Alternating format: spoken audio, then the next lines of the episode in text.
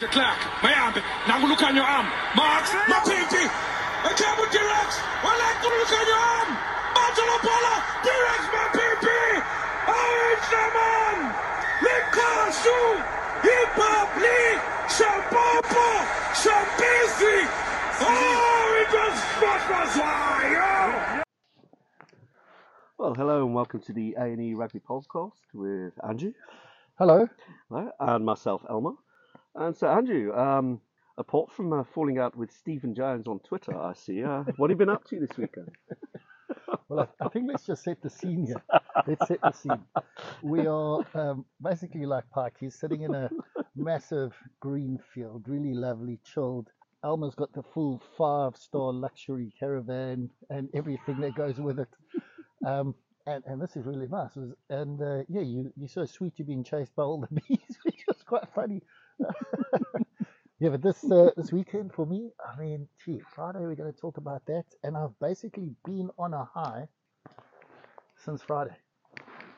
Any particular reason, Andrew? No, Elmer, uh, but you can have one guess. what have you been up to? Yeah, fantastic. So I'm um, we're at a campsite at the moment. We've been here a few days now with the family. Uh, family have gone missing today, so we can have a chat. Um, on Friday, yeah, uh, wow, um, I had a little drive up to Twickenham headquarters, as they call it over here, and I actually passed you in the car going you up did, past Denby's Wine Lodge. Um, I didn't see you in the ga- uh, pre-game or throughout the game, so ah, jeez, and uh, hectic and unbelievable experience at Twickenham. And yeah, just catching, um, playing cricket, kite flying with the kids, the lighters, and um, and catching up on the other rugby. so Mm, it's been Loads to a watch. really nice weekend, weekend here. Yeah, so on we go. So let's get to it. Springboks 35, New Zealand All Blacks 7. Yes, that's 35 7. a record score, a record a, record defeat for the All Blacks, I'm reading. Historically, it's nobody's history. ever beaten them, so pure history. Um, so before we get into the game itself, Andrew, what about the occasion itself?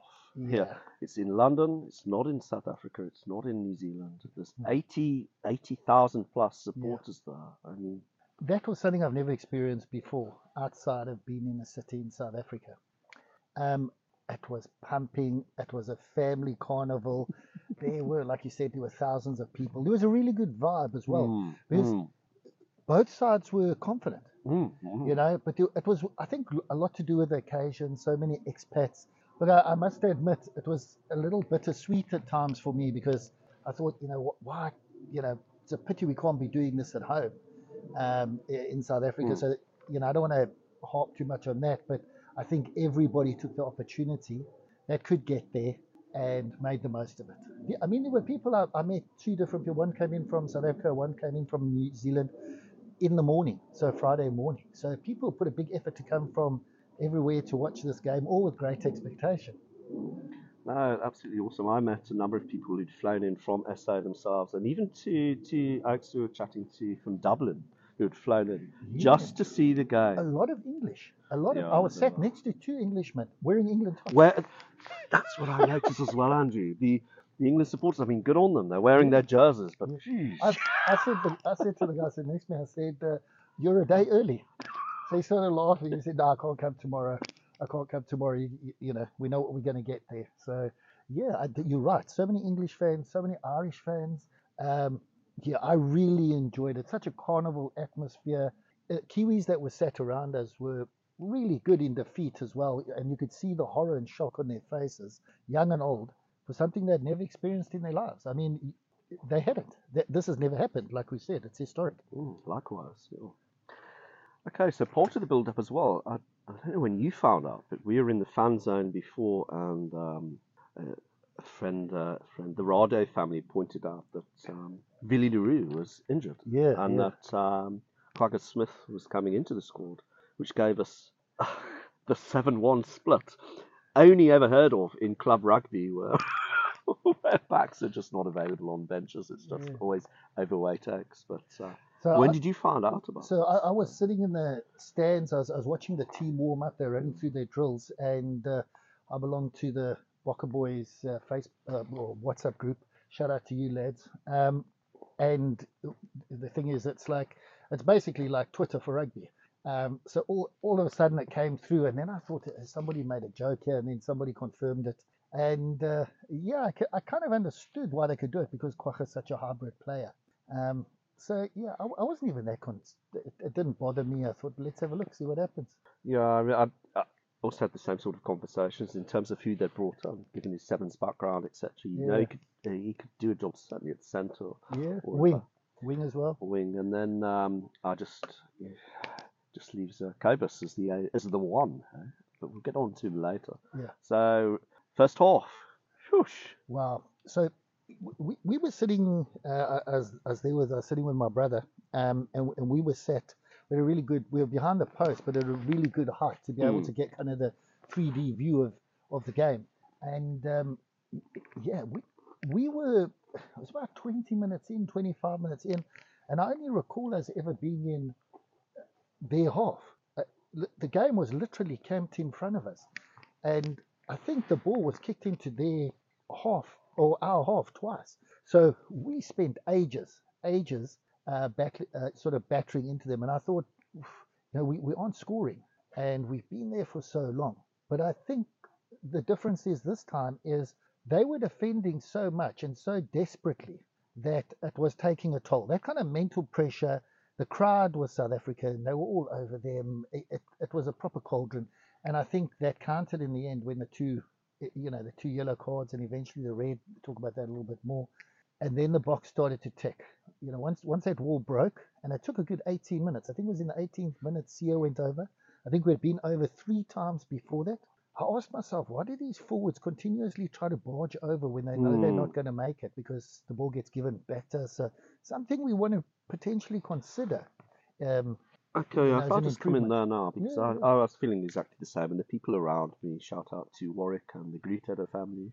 Um, we all had that sense of frustration. I mean, it was awesome to see the amount of dominance, the possession. Fantastic. We're winning our own, winning offensive lineouts on their five meter line, and the Kiwis continually infringing at, at, at them all at the line out, and to the fact, as, uh, as we know, they went down to 13 men. But what uh, what was our point of frustration really was, I mean, credit to New Zealand, their defence was awesome. Mm. We were doing the same thing, you know, yellow card, and then we're going to the line. Um, but as you said, doing the same thing over and over again, and it wasn't working. Their defence was awesome. And so all this dominance, all this possession wasn't translating to the scoreboard, and we have seen this a lot in the past. It wasn't translating to the scoreboard, but it was quite translating into the breakdown of them. You're right, and on reflection, you only pick up on this. But when you're caught yeah. in the heat of the moment, watching yeah. it, you think, "Here we go again. We're dominating the All Blacks. You know, we'll con- we'll concede a penalty soon. They'll tap and go." and it'll be 14 0 before. well, if, if, you remember the first game that uh, oh. we played against them in the Rugby World Cup, um, that we lost. Peter stuffed it twice. We were camped in their half, absolute dominance, and I and I was kind of sitting there thinking, if we don't score, the same thing because Deja it can be a two or three minute turnaround with New Zealand. We've seen it before. Yeah, less than that even. exactly, that. and and so yeah, I was getting a bit nervous. Okay, so we're at the same sort of point, and yeah, I was bordering on quite angry. I was very vocal. The other people around me were laughing, but anybody who knows me as a scrum half, a lot of people laughed at me, even the opponents, because I got very vocal. But um, I was thinking, okay, we've, we've now got an overlap, at least one overlap. We've got you've picked backs who can run a ball. Yeah.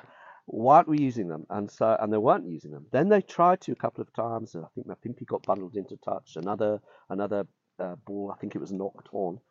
And it was at this point I was thinking, well, normally I'd be looking at the 15, which is normally Vili coming in, being vocal, joining the line. And on reflection, did we miss Vili in that first? Is in terms of his his vocality, if you like, um, mm. coming in, his cleverness. At, when it's on, he comes in, he joins the line, and he invariably creates a try try through it. Or no, you don't agree? I, okay, I, am just I, posing the question. Yeah, I I saw that. I, saw a couple of people make that comment, and I, don't think um, Vili would have made that difference myself. I think we picked all, all, all those guys played really well, and I, I don't I don't know who I would have replaced with somebody else in that game. So no, So would you just put that moment of play to down to awesome defence from I the would. Kiwis, which it was, yeah, and that the Springboks were completely empowered and convinced they would go over eventually, which they did, of course.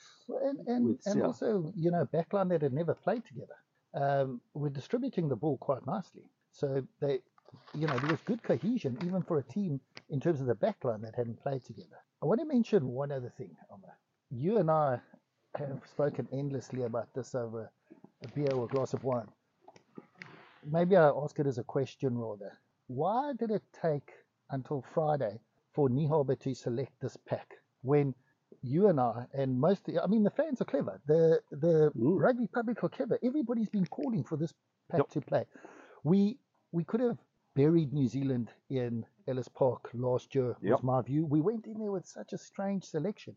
And it almost you know, Dweber wasn't on song. We picked a couple of different locks and everything. We had this pack and we could have gone and done that. And, and we knew we'd win, Yeah, yes. which we never know. we, we did Mount Smart. Fozzie would have been gone probably. It would have changed the shape of New Zealand rugby completely. You're right, and and that that was my point. And then we, we went to Mount Smart and we had what looked like a semi. But again, we know what the best pack is here. They know what the best pack is here. Why? Why? I think we've ruined the cycle of four years when we see what these guys can do, and they did it against potentially the best team in rugby history, or it is the best team in rugby. I think the coach's argument would be COVID played a part and that um, it was the best part of two years out and they had this limited time to experiment with players and the only way of testing them is to throw them in. I disagree that uh, when you, your momentum and your consistency are good and you've got your foot on the neck of the New Zealand, Mm, which the mm. one team, you know, the one team you don't take it off yeah, and then you throw all that away by changing up did. before Ellis Park. I remember you, we all called that at the same time. yeah. So I was really glad to see that I'm not crazy and that this. Well, you are, but th- yeah, yeah, in different ways. Um, that this pack did what I think they should have done if they'd been given the or would have done if they'd been given the opportunity against Wales um, in in that tour um, against New Zealand and you know just probably with all of the players being in Japan and that okay. weren't quite ready for Mount Smart. Um, completely agree with you. I think 99% of supporters will agree with us, Springbok supporters. So Franco coming back at number five. Five. What did you think? Yeah, I, I mean, he, he is a five traditionally, isn't not a flanker. Yeah. I, or is he? That's his position, surely. you you know what? As a as a Lion supporter, yes, you heard that right, a Lion supporter. Um, Franco Mos- Mostert was awesome, and on Friday, I, I saw him doing a lot of ugly work. I, I must say, and he his tackling was 90% better than it was in the, the game before that they played against New Zealand. So I do like it. I think it, it balances. I think we've got enough size in that pack, clearly, that we can afford to have somebody that's potentially not 120, 125 kgs like Lewis and, and adds a good dimension to the team. I didn't see a loss there. Did you? No, No. not at all. no, no. I saw an enhancement, and somebody who's playing in the position he always seems to play well. He kind of goes. You always almost question his work rate at times and his form when he's playing in the other positions, but. Uh, Well, that's a big call. I've never questioned his work rate. I, mm. I, I think the form's right. I think the form's right. Okay, the red card. What's yeah, Scott Barrett? That was such stupidity uh, on a level. He's got form for stupidity. I know, Not for a while, but he has got form for it. potentially could be South African with the amount of dumb things we do on a field. But um, yeah, I look. I think it was a yellow card. I don't think he should, um, you know, go through the process and be suspended. I think it was shoulder on shoulder. wasn't quite in um, Malcolm Marx's face, but it was just so silly. But again, you know, we said they were camped in their half. I think that's the pressure. You know, maybe we didn't get the points, but the pressure made him do something silly. I, completely agree with you, Angie. I, it, it, it looked an act of frustration and indiscipline to me. It was completely reckless. And sort of, it is a sort of a, a thing you see a lot in rugby that goes unnoticed by officials, a lot. Hmm. But it's all about discipline at the highest level with knockout rugby. And it did, it, it, it was reckless. It was, it, it was an act of frustration as I saw it. And but at the same time, I don't think it warranted a red card. No. I, Well, I it see it two- like two a- yellow card. Two yellows. Yeah. Yeah. so I've seen I've seen some people recently, uh, especially in the English media, saying, I know that's a pure, that's a straight red. And, No, it's, it's just a cheap shot. That, that's all it was. yeah, you could do, So- actually, that's a good, good There's there's yeah. another there's another spin on this. Um, so, what did you think of the fact that Malcolm Marx called over to Siya Kolisi and told him to go to the ref and look at it on the big screen? Well, he's followed the correct protocol of rugby, hasn't he? He's approached his captain, who has the ear of the referee. But, well, I, I no. So that's not really what I'm talking about. Okay. I'm talking about. I haven't seen that from us. And is it a a strange sort of fork in the road for rugby if we start doing that? So if anybody thinks that they were slightly, um, how can I put it? Someone broke the rules against them. They start telling the captain now to go and have a look. Okay, so I'd have more of an issue if Malcolm Marx was on the ground, um, appealing to the referee or waving imaginary cards as Well, do he, in he, soccer. he was doing all of it. Well, He wasn't waving a card. okay, that's that's completely bypassed me. So if, if that is the case, uh, yeah, I'm completely against it. It needs clamping down on. it. It needs shutting out of our sport. Yeah. There's no place. There's no place for it in our sport because once that becomes acceptable, Yeah. it becomes that's what I acceptable mean. to those who watch it, juniors who watch it. It reduces um, and you look for penalties. You, you, you actually Yeah. look for penalties. the respect of authority just gets ever eroded and diminished. it's like diving in football. and we may as well change the oval ball to the rounder version. well, that's how I see it. yeah, I agree. So that bypassed me with Marx. Uh, I did see a couple of comments from um, the Kiwi press. I think it was mentioned on the breakdown Mm, that I watched a little bit of earlier. That um, I want to Marx talk is about playing up. and I was thinking, I hope he did because Marx is such a strong, a strong. I've never guy, seen him complain. It, Oh, not not Very once. quiet man. He Oh. he uh, he, he kind of does his talking on the field with Ooh. his actions, and uh, I've never seen him do that. I So almost perceive him as quite shy. well. yeah, he's, he does seem a bit sort of reserved, doesn't he? Hmm. But Not not on the field at times, but certainly in personality and getting involved in the words. Um, I, I watching the breakdown, like you said. Um, Oh, you they, saw it as they well, were you? Yes, they were unanimous in saying it wasn't even a yellow card. It could have just been a penalty. Could you imagine Bakkies Botha came flying in and did that to, uh, you know, one of their one of their players? They'd still be on about it. yeah, now. yeah, six week ban. Actually, Ban him for life. yeah, yeah. He's just a thug. Another thug in green and gold. Shout out to Bucky's. Absolutely. Yeah. Okay, so um, so um, half time. No, I've got a shout out to another one of the Come forwards. Um, Pieter-Steph du Toit. Suddenly What a the first corner, half. What a first half. tu- turned the corner, made a try-saving tackle on Tele'a. Hey, off the side of the scrum. I didn't realize how fast he is. Um, so Mark Tele'a, he was my Kiwi standout player. Just to, just just as a note, and just to highlight Pieter-Steph's uh, contribution in stopping him, I th- he really stood out to me as the only uh, the only threat from New Zealand. Just I- as a side note, we can talk about this. Yeah, that, so I, I kind of have two. I, I think Mwanga was very good in his defence. Hmm. Oh, the first. And I think he held one of us up. yeah, he, he held one of us up. He squared up to um, Esterhuizen. He took that, he took that in his face. Um, but but just really good at at um, defending. And then um, also that scrum off that they brought on. He, Whoa, he- Gus. Yeah, he made things. He, he he changed the game a little bit in terms of um, you know attacking us around the edges. I know it's the second half we're talking about, but he added a different dimension. And I think we had also become a little bit complacent. We missed And, a couple of tackles, but I I've seen him once or tw- twice before, and, and he looks a good player. He does. And um, Cobus could have had the same similar effect if he'd have come on as nine. But Mm. uh, No, I mean, the wing um, Beckham. are we talking about Reinach um, Elmer? Uh, back to Pieter-Steph. Yeah. Awesome first half. I don't think we have to dwell too much on the yellow card. No, it is no. what it was. I don't know what else he could have done differently. It was never a red card. It was always going to be a yellow I'm, card. I'm just I'm just worried a little bit. Um, and, and it was more in the Australia France game that I saw it, it was even more prevalent is a touch to the head when people are bent over, doubled, and these people are going to stop tackling at some stage, and you're just going to learn to be very clever as to where you put your head when you go into a tackle, and people are going to start took getting a sent off. manipulation. I am, And then I am. training on a training pitch to manipulate your defender by putting your head yeah, yeah, into his place. arm. Mhm. Yeah, strange times.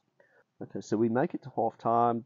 The uh, I think New Zealand had a try disallowed in the first half. Yeah, it was right at the end of the first half, I I think. What what was it for? Uh, knock on, I believe. Knock on, knock on. Before that happened, this bunker system and the amount of time it takes now to look at everything, we, we had played about 58 minutes by the end of the first half when it when it got to 40 minutes on the clock. Um, I know we had had the, the Lomax injury. Ooh, it was an hour. Uh, an hour. Yeah, yeah. I mean, that's an extra 20 minutes. And it, there was all this back and forth and everything. It, it, um, and the reason I raise it is it leaves a bad taste in my mouth going into the World Cup. It's a lottery. Eh? It's a lottery. Hmm. Yeah, I know. Let's just and move on. Hmm, yeah.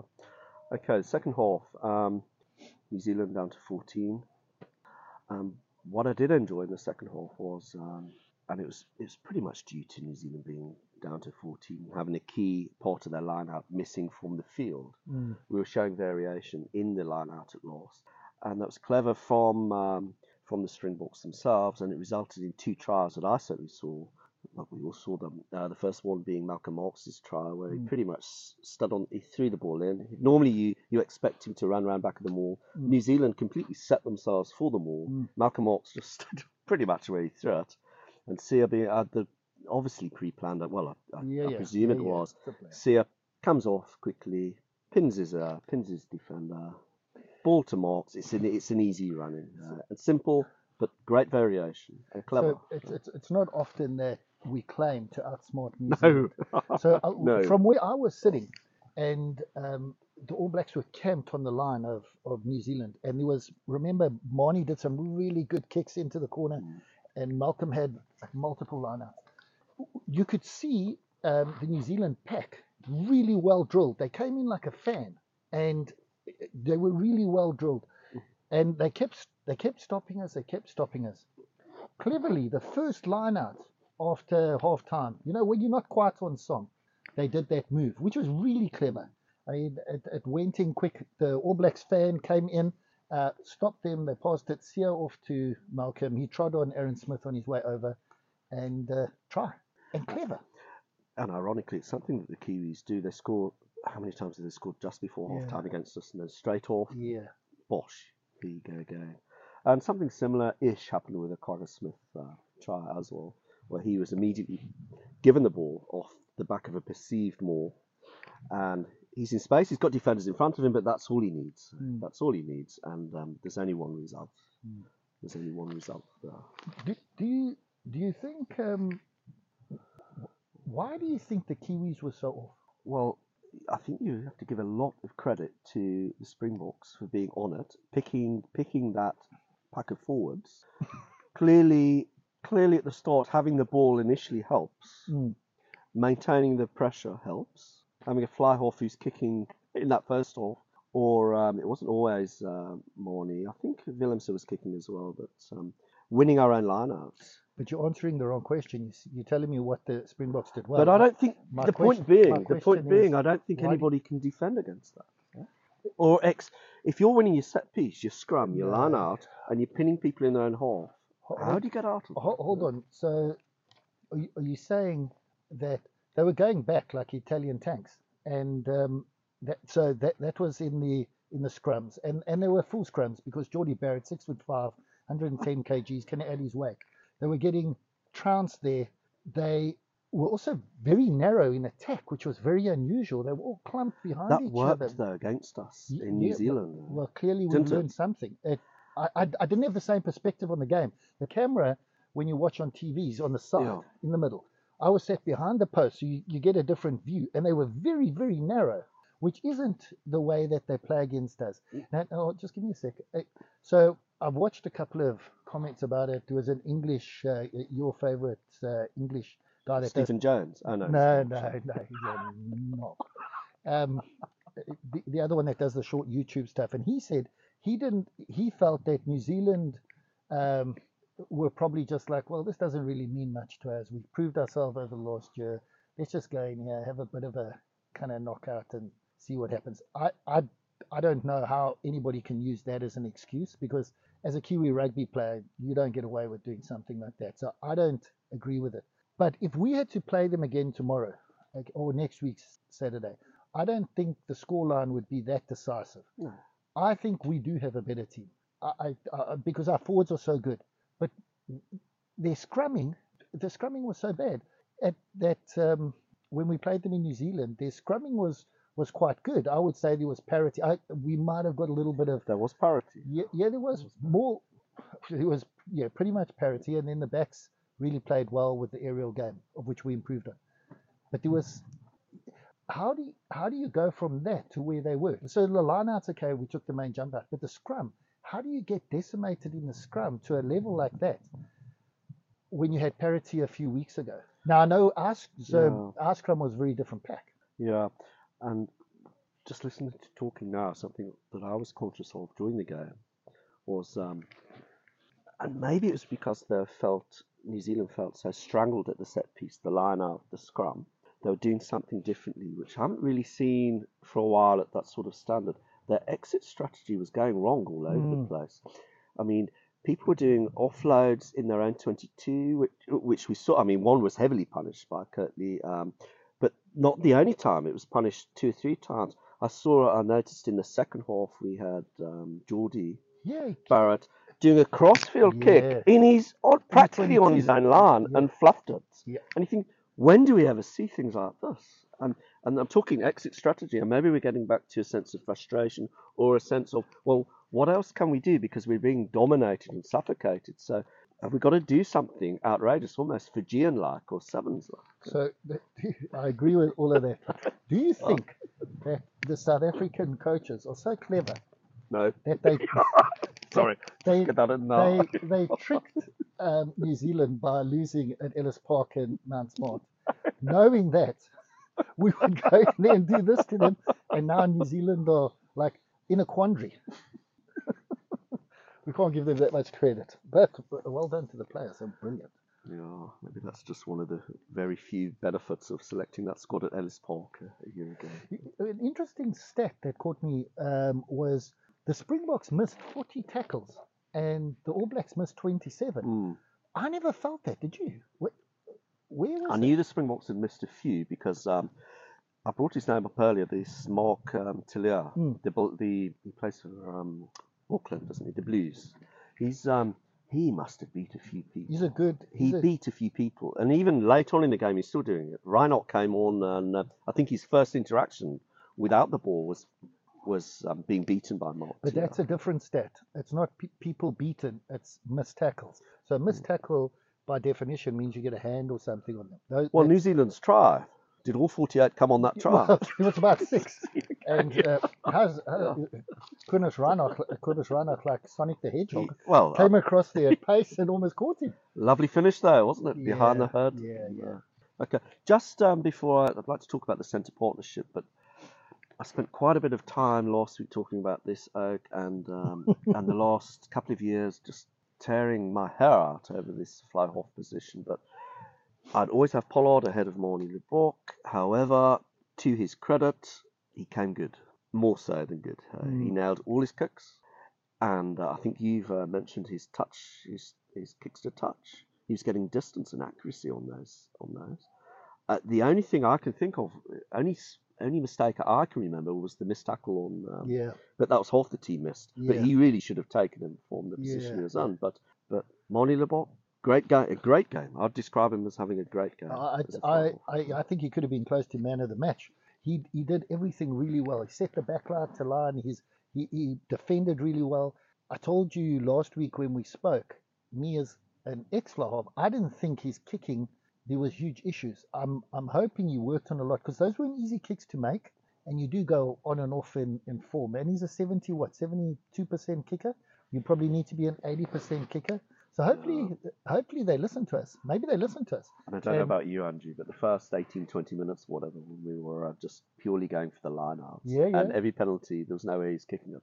There was a lot of people laughing around. Yeah, we yeah, going, no, I oh, get that. No, go for the line. Go for the line out. Wh- which which I think they had to do. Um, I, so I, I agree with it, and I made the comment to the guy sitting next to me in his England top saying they've got no confidence in Manie, um, which I get.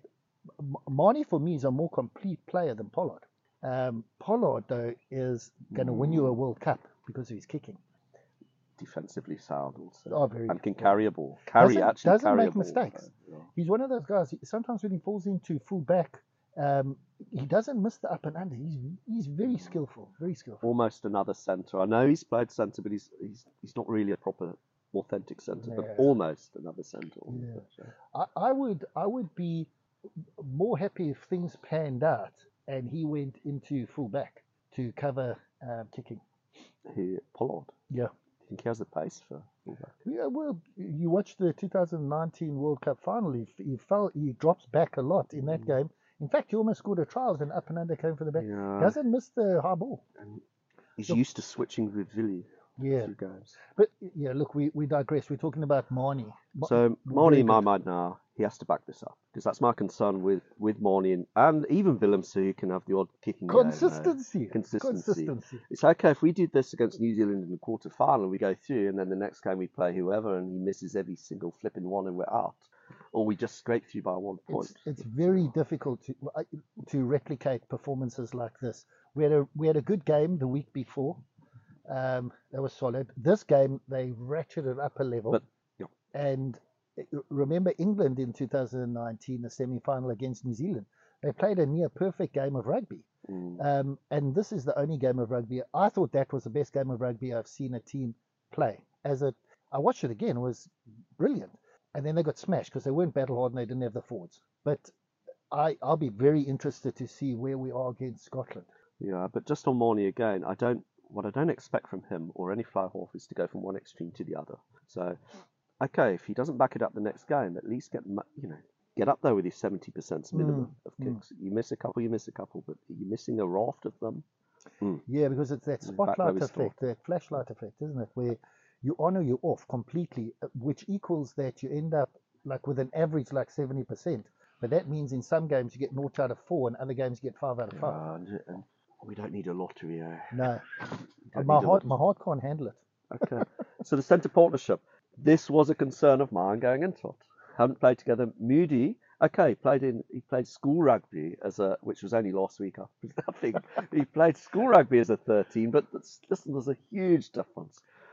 So and Andre the Giant, Brilliant. there we go. So Jeez, he was destructive. He was destructive. He, I, I told um, again, like last week, we were talking. We were saying we hope for a big game for him. Harlequins is your England team. He's been, you know, one of the best players in the Premiership. Which you know, if you look at the England players, probably not a hard thing to do. But um, really, really, I'm I'm glad for him. It puts pressure on Damian, I think, which will be good. And uh, then we talk about Moodie. So maybe we should start looking at Lundbo, who they've got at 13 this year, so we can start thinking about who to bring in for next year. Um, phenomenal. what He's Um, got skills on skills. yeah, just back to Andre, I was super impressed with him. Mm. That's the first time as a Springbok that I feel he's and he was tested against the All Blacks. It's the first time I thought, yep, you're to the manner born, as they say over here. You you you can do well at this level. Yeah. To the point now where I, I'm thinking, well, who starts that So sort of thing, and which leads me on to this question. Sorry, is um, if the coach kept that centre partnership the same for the Scotland game, how do you feel about that? Yeah, I'd, I'd be happy with it. Really, Yes. as opposed to say De Allende and Jesse. So, dear Linda, I've told Or you, a mixture I, I, feel he, I feel he's out of form. Um, and so, Linda can play 12 and 13. I'd be Mm. very happy for them to start with Esterhuizen and Moodie, which means also that we can have more attacking flair on the wings and that it's not a, a fight for the wing positions between- Oh, see, between Moodie, Orensim, Pimpy, and Kolbe. see, this is going to be my other question to you because um, if Moodie, um, if Moodie has now established himself as a starter, let's say, or even in the squad, does that mean he's pushing the likes of a Pimpy or Kurt-Lee out of the squad completely because he doesn't just offer uh, a position on the wings; he offers now a, a position in the centre. So it's more. So in terms of splits, when you're only having one per a seven-one split, let's let's presume it's going to be the six-two. please, let's presume it's a six-two split. Uh, then um, you know his versatility may work for him, Yeah. whereas sometimes it works against people in terms of the split. I think it's a double-edged sword, this one. And I, I was thinking about it during the week, and I was thinking, I, I hope they don't do a Ruan Pienaar to him, or you, you know, where they start playing him multiple positions, doesn't make one his own, then he gets really criticized for it. This guy's a unique talent, Um, if you're going to play him 13 and wing, that's fine. But just don't start changing him. You, you know, then don't throw him into full back. Don't, you know, just have a good plan with him. Talk to Jake, get him playing the same position for the Bulls, and and let's nurture this guy properly because he's the future. and um, so relaxed and such good poise, so confident at that level. The second half, I know he had his try disallowed, but he scored that right in front of us in the That stadium. was a try. But okay, well, so he, he- kicks the ball, he picks it up. You know, there's a couple of uh, defenders against him. He's got options left. Yeah. Complete options. You'd think, you know, a, you're young, you're 20 years of age, you're playing the All Blacks at Twickenham, 80,000 people. You, you, you go past the first man, but the last covering defender, you know, what would a coach say? Just give it, give it, give it. No, he has the confidence to step inside and over the line. But, but like stops and steps inside and then jogs over and puts a ball down and gets up like it's just another day in the back garden. And that's how it looked. So if we talk about that disallowed try, so the he was bound because he was holding onto the shirt. I think it was Mapimpi's shirt who was bound into the ruck, so therefore he's bound. Then the ball comes spurting out. The TMO again was arguing with the ref. The ref was saying he's bound, he's holding on to, and then the TMO was so sort of not not aggressive, it's the wrong word, but so adamant that it was um, he wasn't part of the ruck that they disallowed it. But that was actually a try. And and that would have been what, 42, 40 that's a massive belt. So I think he was a bit unlucky. But there we just saw what you have in, in that guy. And I hope we don't do silly things with him, like we say, and move him in all over the pitch. And we just need to play him. I, I like him in the balance of the team, where we are with Am out. I think it makes more sense to play him at 13 and to Ahead of Kriel. ahead of Kriel, but also because it, it lets us play two wings um, that aren't him. So, you know, you've got, you can play Kolbe and then a bit more muscle on the other side, Mapimpi, or you can play Arendse. You've got him there as well. You've got really, you know, he's, he's just suddenly opened up a completely different dimension for the backline. Hundred percent. That's why I asked the question. You know, Mm. do you think he's pushed one of the wingers out of the squad now because of his versatility and his comfort? I mean, let's not get ahead of ourselves. He's only played 13 once now. Yeah. What a start! In contrast to that, how do you think the wingers played? I know um, Kurt-Lee scored a fantastic opportunist try. But, uh, Yeah, I think they were good. I thought Mapimpi was very good. I thought he was aggressive. I thought he was sharp. His defense was good. I think it's the best game I've seen him play for a while. You know what it's like when when things are going well for you and you can feel the confidence in the team. And I I think everybody fed off that atmosphere, and I think it was really good. I it, it- was also a game that you know didn't make it out to the wings no. too many times Mm. it was the bludgeoning power of the forwards that did such damage. And I- I suppose if you if you look at it, it's probably because Esterhuizen was doing so much damage in the midfield that the ball didn't go out too much. And uh, you know, it wasn't a winger's game. But yeah, they, they played well. Yeah, that's why I asked the question. I feel slightly different on Mapimpi. I'm a huge fan. I didn't think he had the best of games, but then, yeah, well, I think where I was sitting, I, I expected him to run a try in the first half. I know he's bundled out. Um, two people knocked him out there. And, uh, I don't think any. I don't even think a forward would have got over the- there. okay. Well, talking of wingers, um, comes on. Reinach. nice white boots, jumping around, runs into the middle of the pitch where the scrum is, and then runs on, on back on, on the wing. I think New Zealand get the ball, kick it wide to uh, Mark um, Tele'a, who immediately skips past We're all shouting, but he's not a winger. do, do you think do you think we try to like fool the New Zealand by having two nines at the back of the scrum? Maybe that's a tactic. You know, maybe we're going to go for the five-three split and have three scrum halves on the bench, where and five backline and three forwards. What do you think about that? That- why are you even thinking about that? That's No, the I'm silliest thinking, thing yeah, I've mean, gosh, I'm, I'm completely lost in that question. um, man of the match. Um, the officials gave it to um, Willemse, but um, but I'll say but because even he, when acknowledged it, said um, the forwards won this game. This Ford's won this game. Yeah, I I think Peter Toy um, was probably my man of the match, and and I don't even think um, was my man of the match of the backline. No. Uh, I, I liked Est- what Esterhuizen did. Um, I, I thought he made a, the biggest impact in the back line. Uh, yeah, Pieter-Steph du Toit for me. Um, Yeah, I agree or, with you. or I agree with you. our all black front row that came on and scrummed the All Blacks. Okay, so just on that, because I'd moved ahead of that, Mm. it's practically a complete pack for pack change, bar one man, uh, Pieter-Steph. Seven And changes. what a job they do. Yeah, they. I mean, you talk Immediately, about. hit, hit the ground running. So uh, we discussed last week. Jean Kleyn, I I didn't realize what a good player he is. He's just he's just going up in my estimation every Well, that's because he's been Irish for a long time. Yeah, so wha- he's been off the whatever. radar. I, I don't even remember him being on the radar when he played in South Africa. Um, so him and Snyman, brilliant. Um, the, the front row, well, there was a demolition job, um, and they were loving it. So I loved watching them come in, big smiles, and you could tell they they meant business, and they got stuck into them. These guys at Ethan de Groot, I mean, they basically, you know, they said they think he's he's the best. I've heard a lot of pundits say he's the best number one in the business, and well, Yeah, just on. Snyman, he's um, a phenomenal player. Um, broke the line a couple of times and then threw uh, very wild passes away, which think- he could have been really punished for. I think he gets asked to do that. I think that's that's what they want him to do, and why they bring him on and don't start him. He's he's, he's a marauding loss. That's a great word for him. He certainly is a, a marauding. Uh, um, so just to mention, Andrew, really about, um, gosh, the game's over. We're all on this kind of bewildered high. Hey? the crowd's going crazy. We're looking at one another going, can you believe it? And uh, and just a reminder, somebody we haven't mentioned today, Siya Kolisi, Hmm. again extraordinary. He played a half half against uh, Wales. He's played a full game now. Good performance again. Certainly set up one of the tries. Mm.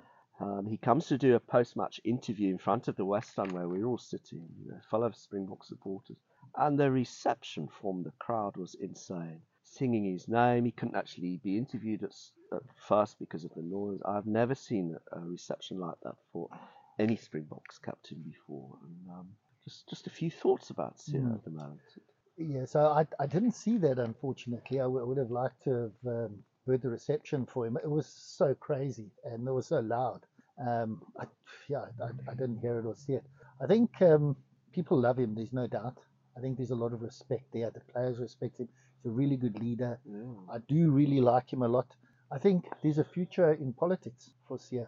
because we all know for the first up until quite recently there's a lot of people saying no he's not a natural leader which I've been on that bandwagon before and I don't not think but he's he used nat- leaders around him I, I don't think he is a natural leader. but he's grown into that position for sure he has. And a, a, a good leader, I think, is also acknowledges the good soldiers he has, Which the he good does, people, and he does. he does And, and exactly, and I, and I think that's where he's so clever, is that he uses everybody for their strengths, and it, they work. And when when he was brought in I believe it was your linesman he, after he got injured our old skipper which was uh, Warren Whiteley wasn't Mm, it then Kolisi came in mm. And myself included, oh, you're bringing him in. Okay, he plays okay for the Stormers, but there's, there's him, him, him, him, him who are better than him. Mm. But see, he rarely puts in an average performance for the Springboks, let alone a poor one. So Mm. it's another standout he, he- performance. He, plays better for the Springboks than he He did for the Sharks. um, he's transcending the game a little bit w- with what he stands for for the country as a leader for unifying uh, South Africa. So, so he brings he's a unifying factor that we really need in South Africa and that is so rare. And that's why I'm saying there's a political future for that guy if he And a unifying factor which is linked to the Springboks. You know, every four years, a, a, a very unifying Yeah. factor. Well, the, the fact that the Springbok emblem was, you know, considered the heart of Afrikanerdom, and now we have a black captain that's, you know, and relishing it. And yeah, I mean, you can't say enough plaudits about how that all works and pulls together. So yeah, really happy for him. Um, deserves it. Yeah. Bravo, Siya. Uh, back to the scoreline 35 7. Here we are. What is it? Three days later. It's Monday here. 35 7. I'm still getting my head around it. I'm still on a semi high. I don't know about yourself. I am. I am. I've been on the high the whole weekend. We drove back the, the, the same night from Twickenham and um, the, the car was pretty quiet at first. I think people were trying to process what had happened. Something we've never seen before, obviously. Mm. Uh, where does it sit for you in terms of up there in terms of the great Springbok results or the great games you've actually been to? Number one. Far and away, number one. We scored five times the amount of points that the All Blacks scored. We dominated them in every facet. Um, and, and really important for me was the fact we didn't get injuries, but we also did it going into the World Cup. Um, so, you know, it's been difficult times for this Bok team, I think, because of selections, inconsistency for months, if not years, and, and it just seems to be flattening out. We're getting better consistency, um, and I think looks good going into the World Cup. Okay, well, I, I, I, I just want to say one thing. I thought, and you can give your opinion, um, I thought there was an extra gear that we could still bring in. Maybe because I was thinking, you know, guys like Kolbe and Billy, like he's saying, is there is an extra gear? Um, Wilson said, um, Jeff Wilson said he thinks it's the best South Africa could ever play, whereas the Kiwis could do a hell of a lot more and would be much better. Do you think that is the ceiling for us? I think it's very close to the ceiling. I think it is very close to the ceiling. I think the um, in terms of the gear, I think we're in the right gear. And a couple of personnel changes, probably within the backs themselves, and a couple of just coaching nuances if something's not quite firing, just var- varying things up a bit at the set piece. And you're there. I wouldn't say we can go up another gear, but I can. I, s- I- can we improve on that performance? It's frightening. Yeah, I think we can. Eh? Yeah, I mean, I think we could have won by 50 points. If you know, if you got the Moodie try, uh, remember towards the end when they when they broke out, um, when Stayman kind of got the ball out, went to Orange, uh, gave it to Moodie. Moodie messed up, messed up the pass, I think, uh, to Willems, uh, unfortunately, or put it behind him, or s- there was some combination there. That would have been a try because there was no defenders left. I think I a just fair have to go to I think a fair reflection would have been 50 points. But, uh, Probably.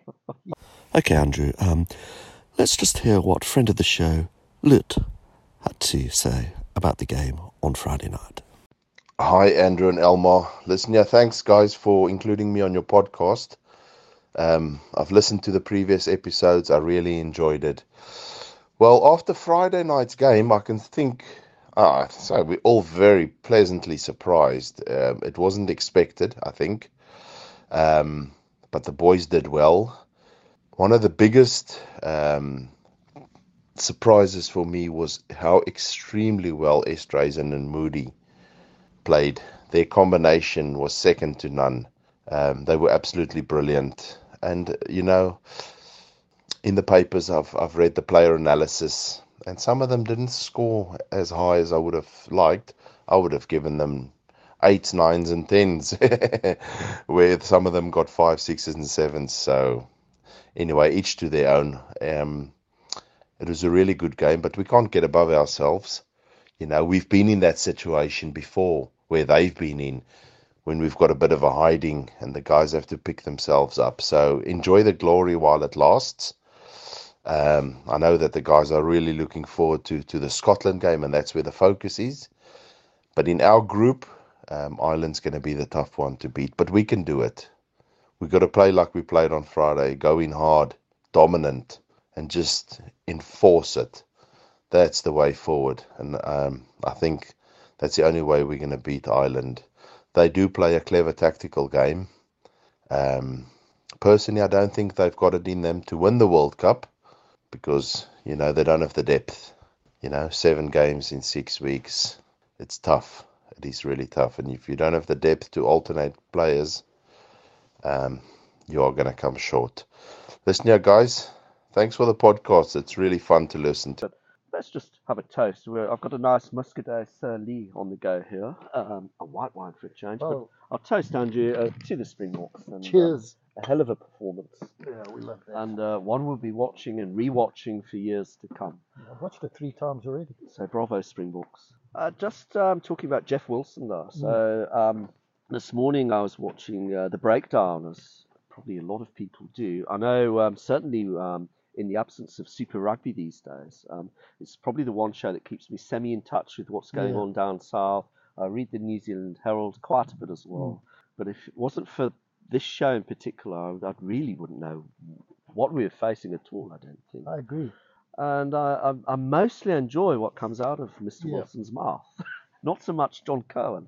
And this morning showers, the roles seem to be reversed a lot, and I found myself switching it off after a while. So, uh, and I know you were you watched it all. you even got off the treadmill. You were saying. Yeah, yeah. So I, I watched it. Uh, I ca- saw it this morning, 54 minutes. I thought, right, I'm going go walk on the treadmill and have a have a listen to this. I, I was so flabbergasted that I actually made some notes on my phone because of what I was hearing, and uh, for, I, I just want to play some of this some of this back. So they they were complaining um, about the length of the game. They said that the game, the ball was in the field of play for 34 minutes, and the length of the game was 107 minutes. And they said that you know with doing this, the ref carrying on and the bunker looking at TMO decisions and interventions and all of that type of stuff completely played into the Boks hands. And I was like, bullshit, because when when you're losing, you want to break. You want to try and break the rhythm. We were smashing them. Had we sped the game up, I think they would have lost by more. So I, I disagree with that. They complained about the ref. Um, as a, the only one that didn't was Mils Muliaina. He, he was, and even that Kirsty Stanway was a little bit more neutral. But Jeff Wilson and the others, he said the ref, um, you know, was really bad. Um, and and that Barrett didn't even deserve a card for that shot on mark. It was merely merely a penalty. Um, and that the red card, there's, there's no ways that that should go to a citing commission or, or whatever it is because it's just ridiculous. They did not for one minute speak about any of their players and how they played. They only mentioned Scott Barrett. Now, I, I think what happened was they were told not to. They were told not to pile on the misery on their players before the World Cup. If you recall, a few years, well, it was quite a few years ago, I think it was when Jean de Villiers was the captain and Nas and Darren were going so hard at the players. And then the players turned around and said, if you carry on doing that, we're not going to give you any interviews. We're not going to have any interaction with you. And I think what's happened after watching that is these guys were so shell shocked that the powers that be within the breakdown, Sky Sports said to them, don't talk about that. Because how can you give your punditry without actually mentioning one player? You might be onto something here because traditionally New Zealand they're very aligned in terms of the clubs are super aligned with the uh, with the All Blacks. Yeah, yeah. And the media traditionally were always aligned with the All Blacks and very pro All Blacks. Doesn't mean to say they can't criticise, but, but you may be onto something. They didn't. They, did you hear them mention one player no. and what he did wrong? No, it's criticism fact, of even Malcolm Marx, criticism of Malcolm Marx, yeah. criticism of the officials. The um, game, despite the length. it going on for too long in the first half, despite it was going on for that amount of time because of what you were doing at the line out. Yeah. And then holding the ball up, which was to your credit. But without those TMOs, maybe the tries would have been given. Yes. well, well if, if all the Kiwi guys that are sitting amongst and, and had a chat to, all all said we didn't play well. You really played well. It, there was a much more balanced view. And, and then you go into a, a TV studio for them to all take that point of view and Jeff Wilson attacked it straight from the start. His mm. opening shot across the bars was, I'm going to go on the offensive here. This was rubbish. It was, you know, blah, blah. It doesn't mean anything. This, you know, Qatar Cup, what is the Qatar? And, and I just thought, wow, um, it's not what I expect from these guys. But I do understand that they're trying to, you know, circle the wagons, support the team. Um, and, and we, we know this is New Zealand. They're a lot better than that. They got caught off guard. And hopefully it's enough to put them in the put them in the ground for a while.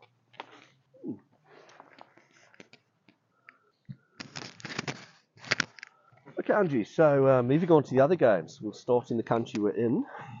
Um, at Twickenham on Saturday, the day after Friday. So we've got a 80,000 people on Friday night there, 40,000 the following day with England playing there against Fiji, and um, another wow, really, wow. Although to their credit, I mean, before I ask you, I mean, I've been watching Fiji or following them, certainly and Samoa this year, and they've been um, stacking up some good results, playing, reading their match reports, really playing with a lot of discipline this year, yeah. uh, their natural aggression, of course, and, uh, and go forward rugby. But they brought that to, and they're playing with a lot of confidence. It has to be, because of that, they're playing with a lot of confidence. So, in my mind, I know that some people think, oh gosh, England lost at Twickenham, shock horror it was no surprise to me at all that they lost.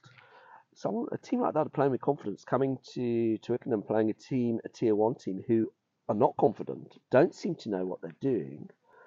Um, I mean, gosh, the heads seem to go down after a while. I mean, they're they're there for the taking, surely, right for the picking. Yeah. So it's no surprise that Fiji have won at England. Fiji played well.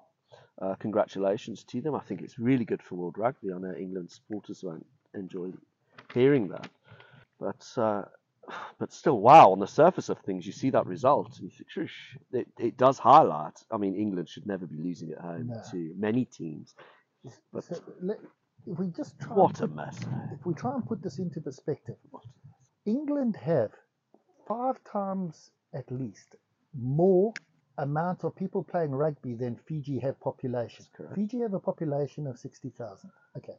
I think the rise of Fijian rugbies are because of a couple of things. Or I'd say the rise, the rise of their 15 game is a couple of things based on the Drua Yeah, and them playing in Super Rugby. hundred percent. Um, I think they play with top professionals week in and week out, and it also gives them an environment, kind of like the Jaguars, to then put that team in. I think, secondly, the law change that's allowed players to return to their country and represent them has been a, a, a really big boost um, because they, they now they've got a system that you can work through and not have to go somewhere else to make money. Um, or- and it, it really seems to be working. And then they arrived at, uh, you know, in England um, at, to play a team that I think they've lost four or five very recently. Um, so, so like you say, they were there for the taking. Is this the biggest rugby scalp in rugby history? And the reason, and I hope you're going to say yes, because it'll it'll kind of put that Japanese defeat Do you know what? I as the second worst. as you were saying that, I was, I was immediately thinking of that day I spent in Brighton watching this and um, thinking, oh, uh, I could only think of Japan v Springboks. Um, oh, Sixty thousand people, sixty thousand population. got to get up there. Fijians, uh, you know, when, when Fijians for me have got the best genetics I've, I've ever seen on guys. We, I, I remember we used to go to the uh, gym Acton, play rugby with those guys. They would be at the Redback hammered. They would train once, twice, and they would look physically incredible. They have everything there the skill, the flair, the culture, um, and the support to do it. And they did it to England. They pulled their pants down and embarrassed them. Oh, they certainly did. And um, Courtney Lawes, the captain, I feel really Oh, sorry for him. It's bad. Mm. 100th cap. He's walking out with his kids beforehand. Uh, I'm not sure how you feel about Courtney Lawes, but I have him down as a, a, a very good, consistent He forward is. Is. who, who would make a good springbok, to be honest. Did, did you see the interview after the game? I did, and I, I did see a snippet where he did say them. Let's be honest, or something. They made us look silly there. He he was um, heartbroken. That's the he, he was at a loss for words, and it was quite brave to come. And I suppose you have to do it. Says a lot about the kind of guy that you are. I, I think England have got huge problems, Mm. and I mean that's a completely different discussion. But Borthwick, I, I think he's on the verge of. If he doesn't have a decent run in a very easy side of this tournament, I think he could be out. Well, I know there's been a lot of criticism here I've picked up on in terms of the fact he's a novice, that is perceived as a novice. He's been coaching a while, but a Ah. novice head coach, out of his depth, etc. I know he spoke on last week's podcast that um, mentioning that um, the process is wrong, it's antiquated, or, it, or that's a perception really, and it doesn't matter what personnel you bring in, I form agree. players or what, they're not going to, the performances aren't going to alter. Wh- wh- And at the moment, what I'm seeing from an England team is anybody who's half decent at rugby that they come up against, they'll lose as, as long as they persist in playing playing this. So, you, if you're a chef, you use the ingredients you have to make something. do they have the ingredients up so, front? so, so up this, front. is, this is what I want to say. So, Borthwick is, in my view, going back to what won him a title at Leicester. And um, what, what won him that title was a forward dominated, low error, strong pack, great line out um, style game. The problem is the English players and the players that he's picking can't do that. So he's trying to force them into a game plan that doesn't suit them. You know, you, you look at the teams that are finishing at the top of the log for England, don't play that style. Although Leicester was there and thereabouts, but they don't play that style. Don't. So it's And, not um, working. Something which reinforces what you're saying, which is a very worrying um, interview if you're an England supporter. George Ford after the game said that England are playing as they train, which is error strewn, error strewn in training, dropping the ball a lot, uh, kicks too long, etc. What an admission in an interview. Yeah, it's, it's From not, their fly it's- hall, It's the not organised. It's not the kind of thing that he should be saying. And uh, look, I, you know, my thoughts on George Ford. I think he's a very average um, player. I've, you know, I'm arguing with people on Twitter about, you know, and they say, "Oh, he's wonderful and he's won this and that. And I said, what? He's never, he's hardly won anything. Um, and then what he has won are not major trophies. So, uh, yeah, I, I don't even, I don't rate George Ford. And Borthwick's obviously got a lot of confidence in him and he's putting him in there. But they can't play the style of rugby. Borthwick would do better with the Springboks and our kind of styled rugby than, than he is with England. England needs to change and they need to be clever enough to make that change. I, I think that they're potentially going to open the checkbook to try and bring in Rassie. I don't think they can let this slide. No, I, I'm in agreement with you. And um, let's let's just see if the voice from the Cape himself, Anwar, is also in agreement uh, with us. Over to you, Anwar. I don't know if you listened to Courtney Lawes's um, post-match presentation, but you can tell by his comments that that is a very, very, very unstable, unhappy, and just a camp that is not cohesive at all. If you look and listen to, if you conversely listen to how the Springbok players talk about what's going on in their camp, and you listen to the England players, it's like chalk and cheese. I mean, they look disjointed today. They look like they don't have a plan, or they have a plan that is extremely antiquated on how the game is played today. I mean, I looked at that. There was nothing really that stood out for me that they are doing right. Um, George Ford brought a very, I mean, if we look at the game and how the game has has has evolved, that style of rugby is is dead. It's it's old. Um, I mean, you look at the evolution of certain teams, and that includes the Springboks. And England are starting trying to still play that old kind of rugby. It doesn't work anymore. They don't have the kind of physicality in the players that we have, or the um, or the French, or the New Zealanders, for that matter, um, even Ireland.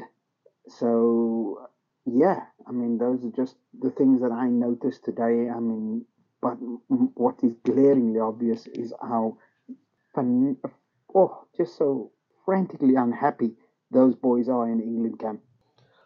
It's, Oh. head, it's heads down hey, in that in that camp. Uh, Like I was, did, did you see some of the tweets that um, were coming out? I saw yours and Stephen Jones's tweets. Yeah, Stephen Jones, what a muppet. Um, but but we'll come to that when we talk about Australia and France, and I'll, I'll tell you I got into that kind of tit for tat with, with Stephen Jones. Um, yeah, the Genge was he came out with a couple kind of saying, you know, we, we know what we're doing wrong, you know, bear with us, try and support us, and then he well actually that was his second one. His first one was like, yeah, either support us or don't, you fickle kind of thing, and then he tempered it down a little bit. But you know what? I don't mind that. I don't mind that. It shows that he cares and he's you know he's thinking about it and he's and he's he's not happy. Um, so I, I don't have an, an issue with a, a guy getting upset and doing that. Know, at least it shows a bit of backbone and it's annoying him and, and he wants to do better. Big um, trouble for them. Big trouble. Yeah, and if we're talking about the World Cup, I mean, a couple of weeks' time, the opening game against the Pumas, do you give them any chance at all? Uh, no, because I, I just haven't even seen a good game from them in the last ten. Have you? When it? No, I give them zero Oh, chance. they drew with New Zealand, didn't they? Last year. Yeah, but was that under Eddie? I think it was under Yeah, it was under just Eddie, before the and, Springboks and game. they scored 14 points in the last eight minutes. Yeah. Um, with some really good like content. I was there at that game. Like they just outplayed the All Blacks by you know giving the ball further and further, keeping it in hand and running and passing. But what we mentioned last week is um, they only seem to have spurts of playing well in adversity. When they get a man sent off, they feel a sense of injustice, and um, they actually start ripping up the rule book, rip, ripping up But the coaching I- manual, and playing I think that's more the style they need to play. because they haven't got the front row to do it. No, They need to be they- getting that ball out the scrum ASAP and it. Dan Cole. Dan Cole. Is he still? He's still in the I mix. think Dan though. Cole was at school with my grandfather. Um, He's on the ball tracker.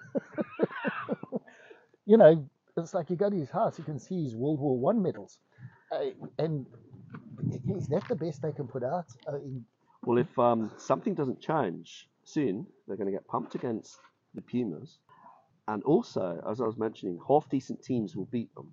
Samoa in that group, I believe. I yeah. I, so why why Japan, is- you can see them beating aren't they Japan. picking? So you take a person like that, Vivavara and Rushkin. What's his name? Uh, Rushkin. He plays prop for Gloucester. Uh, he's the best prop in the in the in the Premiership. Doesn't get selected. Egos. Who knows? Who knows? I won't be putting money on them to uh, for a win. I think Argent, Argentina will, will beat them through a forward dominated game um, in that first game. Okay, well, talking about Argentina, they uh, they played in Spain over the weekend, uh, won 62-3, uh, so proper pummeling, and I'm sure Spain would have been up for that game, given the World Cup status, Mm. etc. So Argentina seem to be bang on form. If you move on to another game, we've got. Uh, I didn't see this game, so I've only read the match report. Uh, Scotland v Georgia, they won 33-6. Apparently, it was a very close um, first half Yeah. before Scotland cut loose, really, with uh, with our friend Duhan uh, van der Merwe Yeah. playing really well in the Yeah. second half. Georgia are better than we give them credit Mm. for. They've got a good set piece. They've got a good line out. Good form this year. Yeah, big yeah. I mean, they beat Wales, didn't they, first time? Um, so, so they and Italy. Yes, and Italy. And So they've got, they've got a scrum that um, England could do with, and then some of their backline play was a bit amateurish at times. Scotland couldn't get on top of them. It, it took a bit of their big name players to break Georgia down, which, yeah, um, and and then they they tend to run away with the game in the second half. Um, the Spring Jocks, the as we Springboks, know them, yeah. yeah, the South African boys um, all played well. Uh, but so Scotland, that's our first game. If we, I, I don't see how that pack can stack up to us. But I know the Scottish as a people, they they brave and and and they're not. I mean, they they strong as well. And if you give them a sniff, you're in trouble. Got to you've got to take it away from them What- right at the beginning. What they do, what they do very well the last You sing the anthem. is uh, yeah, Brilliant. sing the anthem very well. They also play with a sustained level of speed and tempo, which if you shut off from, you'll be in trouble. They play at a high, high level of speed, uh, and their ball skills Their and backline are accuracy are excellent. You've got Finn Russell, you've got Huw Jones, you've got uh, Duhan van der you've got Graham, Darcy Graham. Darcy Graham, yeah, who's yeah, keeping Carl Stone Steyn. out. Yeah, Y- he's keeping yeah, out. um, and then who, who's the other? Uh, two, uh, who's the other? He's obviously an Islander import. Um, Tupo? In the pack. No, no, oh, the the. In the Yeah, centre. yeah. Oh. So Makatupe. yeah, Mactupe. So yeah, they've got a very good side. Um, and and but Georgia gave them a good test, you know. And what was impressive for me about Scotland is Scotland adapted in the second half. Mm. They have got a different way of playing if they need it. So you know, you're talking about a team that's developed over time. Finn Russell's a little magician, isn't he? and he's uh, clearly been given carte blanche to Yep, do yep. to run the show, Yep. to do what he wants, exactly. and that's I think that's made the difference. Okay, well we'll talk about Scotland uh, more next week, obviously. Uh, Ireland Samoa. I watched some of this game. I know you watched wow. it. And Ireland, uh, they played down in France, and they ended up running out winners 17 to 13. So very very close game. Oh, um, I was pleased to see as a scrum half. I was pleased to see Conor Murray playing. and He Mm. had a good game. He was man of the uh, match. I didn't realise that. Okay, and a shame to see uh, Cian Healy, who's now out of the World Cup. The last real chance he'll get to go such to the a World such a Cup. such a like a a, a rock for them. A hell of a how- player yeah, down the yeah, yeah. years. Strong, strong. They've got a couple of problems at uh, prop. Um, they're looking a bit thin because kind of the biggest take for me out of that whole game was they were dominated by the Samoan pack. You know, you've got a number one team in the world, Finlay Bealham, going backwards. These guys were going backwards. They got run over, and it it was a slippery pitch, which often negates a bit of constantly. yeah, yeah, negates the you know a forward dominance in in the scrum time because it's a little bit more of a lottery, and and they got smashed, and they almost did like a you know thief in the night move there to to win that. Very exciting from Samoa. They they good athletes. They got stuck in. They've got some really good players back from that that law change. Um, you know they've got a again, these these specific island teams are taking advantage of that law change to bring people back who have worked in structured systems on how to how to run forward packs and line out scrum. And now that they're getting that with their natural flair and physicality in the black in the backs, they put together some really good rugby and, and a good team performance. Well, as we all know, they, these islanders, if they get front football, quick ball, front football, you, they're almost indefendable. Do you remember in 2007 we were Fiji. playing Fiji? It was the only loose. time I've seen we emptied the bench. You remember? He had Bakkies, he had Victor, he had Von Steen, Well, we'd have lost if not. And they brought the entire and we che- and Schalk Burger and John Smit, and they John brought them all on at the same time, and we, we clawed it back, clawed it back. Gosh, I do. Okay, and lastly, Italy, who uh, ran out winners against Japan 42-21. I know I discussed this earlier with you, earlier about Japan just being, it's just such a shame, man. The last two World Cups elevated themselves to an established tier one Yeah, nation of, of recent times, and they're just fallen back, regressed back to their old status, really, in terms of performance.